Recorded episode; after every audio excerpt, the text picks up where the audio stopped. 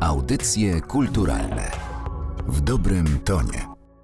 Dzień dobry Państwu, Anna Karna. Zapraszam na kolejną rozmowę audycji kulturalnych, a dziś o jednym z najwybitniejszych polskich aktorów drugiej połowy dwudziestego wieku. Rolą Gustawa Konrada w Dziadach Mickiewicza i interpretacją wielkiej improwizacji na trwałe zapisał się w historii nie tylko polskiego teatru, ale w ogóle polskiej kultury. W tym roku minęła setna rocznica urodzin Gustawa Holoubka. Z tej okazji Instytut Teatralny im. Zbigniewa Raszewskiego i Akademia Sztuk Pięknych w Warszawie przygotowały wystawę Holoubek. Trzeba mieć pogląd na świat. Tę wystawę jeszcze do końca tego tygodnia mogą Państwo oglądać w Pałacu Czapskich. A ze mną jej kurator Michał Smolis. Dzień dobry.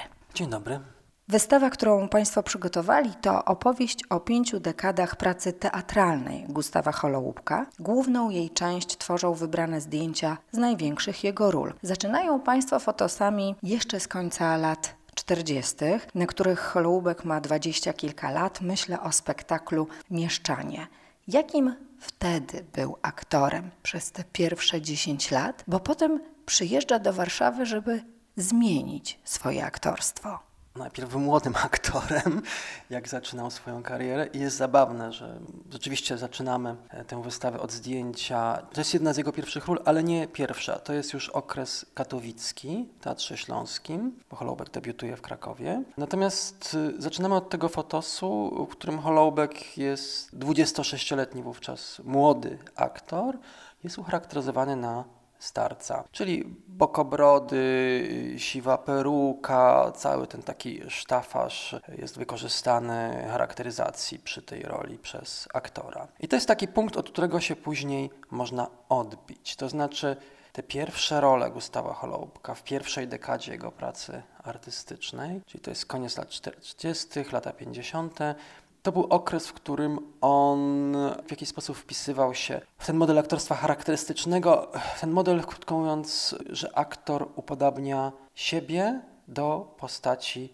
którą gra. I Holoubek z całym dobrodziejstwem inwentarza z tego korzystał. To nie tylko jest Pierczychin w Mieszczanach na tej wystawie, ale to są także role tak charakterystyczne jak, jak Łatka w dożywociu, czyli skąpiec, lichwiarz, taka fredrowska kreatura. I przychodzi moment, w którym Holoubek przyjeżdża do Warszawy, bo tutaj trzeba się odnieść do jego życiorysu. To jest końcówka lat pięćdziesiątych i tutaj w Warszawie Holoubek, o czym sam mówił, postanowił spróbować inaczej. Postanowił odrzucić ten cały sztafaż charakteryzacji i postanowił wyjść na scenie poniekąd prywatnie. Mówię poniekąd, ponieważ był to pomysł Holoubka na przekazanie pewnych treści autorskich, ale też swoich własnych. Mianowicie Holoubek postanowił przestać upodabniać siebie do postaci, a zaczął upodabniać postać, którą grał, do siebie, czyli odwrócił to. I w ten sposób wyszedł na scenę w Trądzie w Pałacu Sprawiedliwości, bo to była jego pierwsza rola w Warszawie, bez charakteryzacji. Zdjął tę maskę. Krótko mówiąc, Holoubek w Trądzie w Pałacu Sprawiedliwości zaproponował zupełnie coś nowego. Był to oczywiście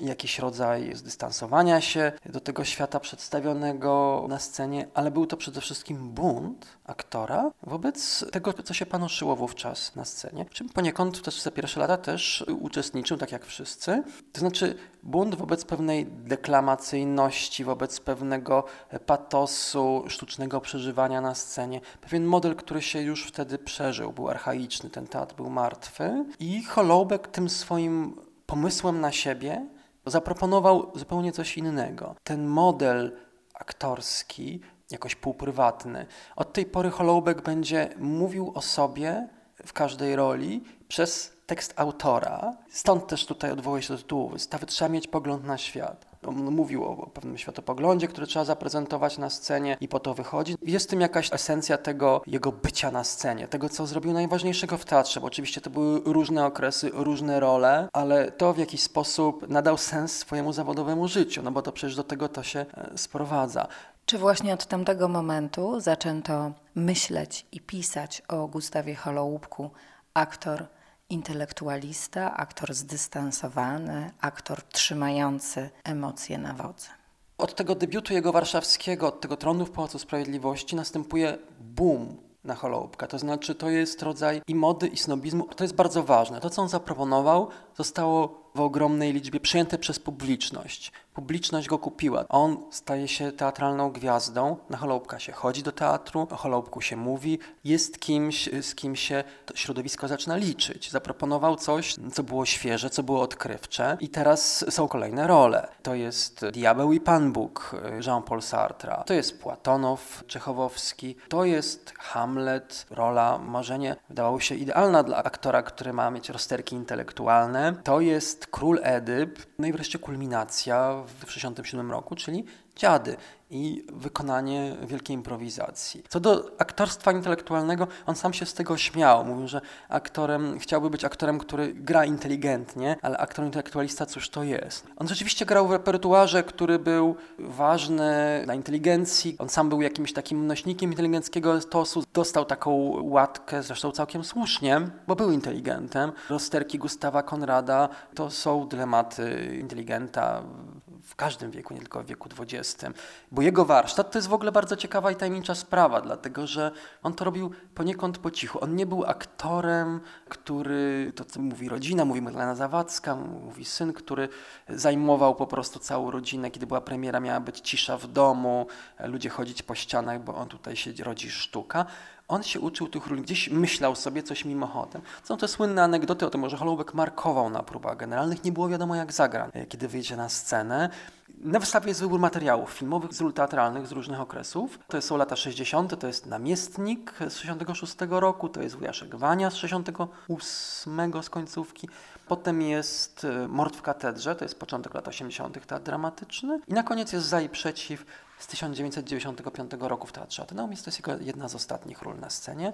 I jak się spojrzy longiem na te cztery zmontowane materiały, to jednak widać oczywiście, choć że ciało się zmienia, zmieniają się też pewne środki, że w latach sześćdziesiątych ten Holoubek w Namiestniku, w Wujaszku Wani ma w sobie... To jest jakiś nieprawdopodobny magnetyzm. Też mówiono wiele, pisano o wzroku Holoubka, o tym jak patrzy. To były też takie słynne spojrzenia spod ukosa. To był cały taki sztafaż. I jest ciekawe dlatego, że w latach dziewięćdziesiątych ta rola w Za i przeciw to już jest inny Gustaw Holoubek, który owszem pewien sztafaż tych swoich środków zachowuje, ale już ma, na pewno ma inne spojrzenie niż w latach sześćdziesiątych. Moment najważniejszy w karierze Gustawa Holoubka to oczywiście Dziady w sześćdziesiątym siódmym roku. Temu poświęcają Państwo całą jedną salę wystawy. Dlatego, że założeniem wystawy było takie, żeby pokazać Holoubka komuś, kto o Holoubku nic nie wie, to po pierwsze, a po drugie wybrać z jego kariery te rzeczy, które są najistotniejsze, najważniejsze role, tak zwane highlights. Ja mam świadomość pełną, że wystawa to jest jakaś taka bajka, to jest przypomnienie, to aktorstwa nie odda. Jest to jakieś takie liźnięcie po prostu. Natomiast w tym wypadku przypomnienie Dziadów jest najistotniejsze, bo tak jak od tego pani zaczęła naszą rozmowę, była to rola. Trudno jest oceniać w jakim stopniu sama rola, w jakim stopniu przedstawienie, a zwłaszcza przedstawienie poszło dwanaście razy, natomiast oddźwięk tego przedstawienia, konsekwencje późniejsze, społeczne, polityczne, związane z tym przedstawieniem, ponosimy właściwie do dzisiaj. Mówię o marcu sześćdziesiątego ósmego roku i z nim też się wiąże no, legenda Holoubka. Mit Holoubka zaczął się w momencie przyjazdu do Warszawy, a myślę, że taka legenda to się zaczęła właśnie przez Dziady. On nie musiałby zagrać nic poza tymi Dziadami, a byłby w historii Polski, w legendzie, ale poza Dziadami zagrał wiele jeszcze różnych bardzo ważnych ról. Dzisiejszych widzów wystawy może jednak zaskakiwać wspomnienie Zbigniewa Raszewskiego, który w sposób niezwykły oczywiście opisuje tamten spektakl, ale jednocześnie odnotowuje. Holoubek, wielka niespodzianka. Przypuszczaliśmy, że będzie niedobry. Mieliśmy na to dowody, że jest znakomitym aktorem charakterystycznym i złym tragikiem. Tak, jest, oczywiście cytuję to na wystawie. To jest bardzo ciekawe, dlatego że Holoubkowi towarzyszyło od początku jego występów warszawskich grono krytyków i historyków, które rozpoznało talent i śledziło, to znaczy wiernie towarzyszyło jego drodze twórczej, opisywało też jego wzloty i upadki. Oni widzieli ten talent, ale widzieli też słabości. Natomiast w przypadku no, chociażby Edypa Z kolei Jan Kot, też krytyk bezwzględny, zachwyca się tą rolą. Rzeczywiście wiele osób uważało Edypa za klęskę. Też ciekawe jest, wracam do tych środków wyrazu i do gry oczu Holoubka, Maria Janerle, która pisała o tym, że Holoubek poległ jako król Edyp. Edyp ślepnie w pewnym momencie, nie ma środków wyrazów i Holoubek stał się taką po prostu kukłą bez oczu i to nie zadziałało. To jest ciekawa bardzo opinia Raszewskiego, co nie zmienia faktów, że Holoubek miał papiery na zagranie Hamleta, miał papiery na zagranie Edypa, a oceniany był różnie. Nie odbiera mu to w żaden sposób wielkości, to, że zagrał gorzej czy lepiej jakąś rolę. Lata osiemdziesiąte oczywiście rozpoczyna stan wojenny. Co to był za czas w aktorstwie Gustawa Holoubka? Jakie to były role? Od tysiąc dziewięćset siedemdziesiątego drugiego roku Holoubek był dyrektorem Teatru Dramatycznego w Warszawie. Grał cały czas i to, co najważniejsze w jego pracy wtedy, to realizacje, które powstały w, we współpracy z Jerzym Jarockim. Król Lir, Pieszo, gdzie grał Superiusza, czyli alter ego samego Witkacego, czy kilka lat wcześniej Rzeźnia, też Mrożka, bo Pieszo i Rzeźnia to są już tytuły Mrożka, który robił Jarocki. I jest stan wojenny. Też wracam do tego tytułu wystawy, trzeba mieć pogląd na świat, więc ten pogląd się wyraża i ten pogląd często idzie w parze z tym, co się dzieje w kraju, zawsze jest jakimś odbiciem spraw społecznych, politycznych. Czy to jest sześćdziesiąty siódmy na sześćdziesiąty ósmy rok w przypadku Dziadów, czy to jest na początku lat osiemdziesiątych stan wojenny, kiedy to Holoubek odrzuca legitymację poselską, wtedy rezygnuje i wystawia w Teatrze Dramatycznym po wprowadzeniu stanu wojennego właśnie z Jerzym Jarockim Mord w katedrze, gdzie gra Tomasza Becketa. Jest to przedstawienie wprost wymierzone przeciw opresji stanu wojennego i władzy komunistycznej i myślę, że to przedstawienie było taką kropką nad i, która przypieczętowała dyrekcję Holoubka w Teatrze Dramatycznym, bo zostaje potem po prostu wyrzucony. Zespół zostaje siłą rzeczy rozpędzony i dorobek dekady całego tego zespołu i ważnych osiągnięć artystycznych zostaje po prostu wyrzucony do kosza na śmieci przez władz. To jest trudny okres, bo wydaje się, że wtedy Holoubek, który wraca do pracy z Kazimierzem Dejmkiem w Teatrze Polskim, że to nie jest już tak twórczy okres jego jak wcześniej. Myślę, że wiele na to się złożyło. Sama sytuacja z tego stanu wojennego, smuty, jakiejś pewnie przegranej. Ta praca z Dejmkiem w latach osiemdziesiątych w Teatrze Polskim też nie są takie szczyty, jakie były w latach sześćdziesiątych w Teatrze Narodowym. Magdalena Raszewska w swojej książce Historii Kazimierza Dejmka ten okres w Teatrze Polskim określa jako trwanie. Panowie nie potrafią się porozumieć, czy nie chcą się porozumieć, ale rzeczywiście w tej dekadzie jest mniej rzeczy istotnych, które Holoubek zagrał. Ja tam na wystawie zaznaczyłem rolę Stańczyka w Weselu właśnie u Dejmka, ale to przecież jest mała rola, jedno, dwa wyjścia na scenę. I też przedstawienie, które miało swoją długą legendę, czyli Staś Jerzego Jarockiego. Grał tam ojca Witkiewicza. Było tego zdecydowanie mniej. I później mamy kolejny przełom, mamy koniec komunizmu i Holoubek trafia po odejściu z Teatru Polskiego do Teatru Ateneum, którym kończy swoją karierę. Zaprasza go tam Janusz Warmiński i później po jego śmierci Holoubek zostaje dyrektorem Ateneum, jest już do śmierci, bo tam ostatnie dekady już nie gra, już jest tylko dyrektorem. Znowu mamy okres po upadku komunizmu. Teatr też szuka z środków Szuka tego, jak opowiedzieć o rzeczywistości. Też w tym okresie Holoubek gra sporo i na tej wystawie też jest sporo zdjęć. Natomiast to nie są już role na miarę historyczną. Ja tam wyróżniłem rzeczy, które uważam za jedne z jego ciekawszych ról z tego okresu ostatniego. To jest Dom wariatów Marka Koterskiego z rolą ojca i to jest właśnie Za i przeciw, o którym już mówiłem. Kiedy patrzymy na fotografie przypominające role z lat dziewięćdziesiątych, to widać, że są takie spektakle, do których których Gustaw Holoubek wracał po kilku dekadach. I tak jest ze spektaklem Fantazy, tak jest ze spektaklem Mazepa czy Zemsta.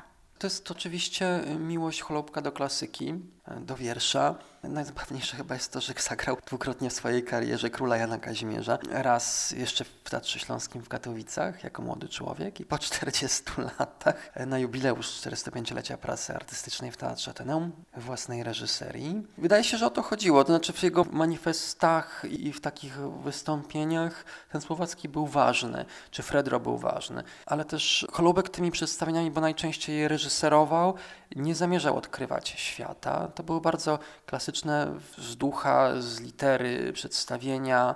byśmy powiedzieli staroświeckie. Tam chodziło o pokazanie konfliktu, przedstawienie racji i piękna wiersza. Granie słowackiego, mówienie słowackim na scenie, czy mówienie Fredrą w czasach, kiedy ten nasz język, którym się posługujemy, karleje, był jakiegoś rodzaju, może i nawet odwagą po prostu. Na przekór temu, co się działo z tym, jak nasz język ubożał. Ostatni fragment spektaklu, wyróżniony przez Pana, to jedna z ostatnich ról Gustawa Holoubka, spektakl Za i przeciw Teatru Ateneum. Dlaczego wydawał się Panu istotny? Dlatego, że podejmował temat ważny. Sztuka znowu, tak jak w przypadku drugorzędnej literatury, była średnia. Holoubek miał tego świadomość, natomiast był problem, który można było tam zagrać. Jest to historia Wilhelma Furtwänglera, autentycznego, wybitnego niemieckiego dyrygenta, który współpracował z totalitarnym ustrojem hitlerowskim. Holoubek w roli Furtwänglera staje wobec dylematu, czy wielka muzyka jest ponad współpracę z reżimem, czy jest w stanie ocalić. No i musi się bronić przed Trybunałem Denazyfikacyjnym. Na wystawie jest fragment właśnie tego monologu, kiedy ten jest przesłuchiwany przez Amerykanina, majora Arnolda, którego gra Leonard Pietraszak, i ma taką wspaniałą filipikę w obronie muzyki, w obronie sztuki, która powinna być ponad to. To jest ciekawe, bo to znowu w tej roli, jak w soczewce, pewne skupiają się cechy aktorstwa Holoubka, obrona postaci, taka próba, jeżeli on się z postacią utożsamia, to musi ją w jakiś sposób bronić, jej rację. Myślę, że Holoubek w tej roli, tak jak wielu innych, musiał się zmierzyć, zadać sobie własne pytanie na temat swoich pewnej współpracy, tak jak wszyscy w danym okresie szedł na pewne kompromisy czy ugody z władzą komunistyczną i w jakim stopniu zatracił siebie, czy nie zatracił. I pewnie o tym chciał też w tej roli powiedzieć i myślę, że to było istotne. To jest bardzo piękny fragment, który tam został wybrany, bo jest nagranie z Teatru Ateneum i można zobaczyć właśnie ten końcowy etap Holoubka, też pewnej wierności temu, o czym mówił, znaczy trzeba mieć pogląd na świat. W tej roli ten pogląd się odzwierciedla, nie we wszystkich rolach z ostatniego okresu tak było, dlatego ten fragment został wybrany. Ta wystawa to sześćdziesiąt dziewięć zdjęć, cztery fragmenty spektakli, a także nagranie wielkiej improwizacji z tysiąc dziewięćset sześćdziesiątego siódmego roku. Do końca tygodnia można tę wystawę oglądać w Pałacu Czapskich. dwudziestego pierwszego maja finisarz, ale także wyjątkowy spacer. Będzie to także okazja do spotkania się z Panem i jeszcze raz porozmawiania o rolach artysty. Tak, dwudziestego pierwszego maja, w ostatnim dniu tej wystawy, organizowany jest przez Instytut Teatralny spacer śladami Gustawa Holoubka po Warszawie. Oprowadzać będzie Monika Pilch, w spacerze weźmie udział Magdalena Zawadzka. Spacerujący przejdą po tych ważnych miejscach na Trakcie Królewskim dla Gustawa Holoubka, będą w Teatrze Narodowym, będą w Teatrze Polskim i zajrzą na wystawę do Pałacu Czapskich, gdzie będą mieć okazję jeszcze bezpośrednio przy tych fotogramach, przy tych nagraniach opowiedzieć o Gustawie Holoubku. Gościem audycji kulturalnych był Michał Smolis, kurator wystawy Holoubek. Trzeba mieć pogląd na świat. Bardzo dziękuję za tę rozmowę. Dziękuję Pani, dziękuję Państwu. Audycje kulturalne w dobrym tonie.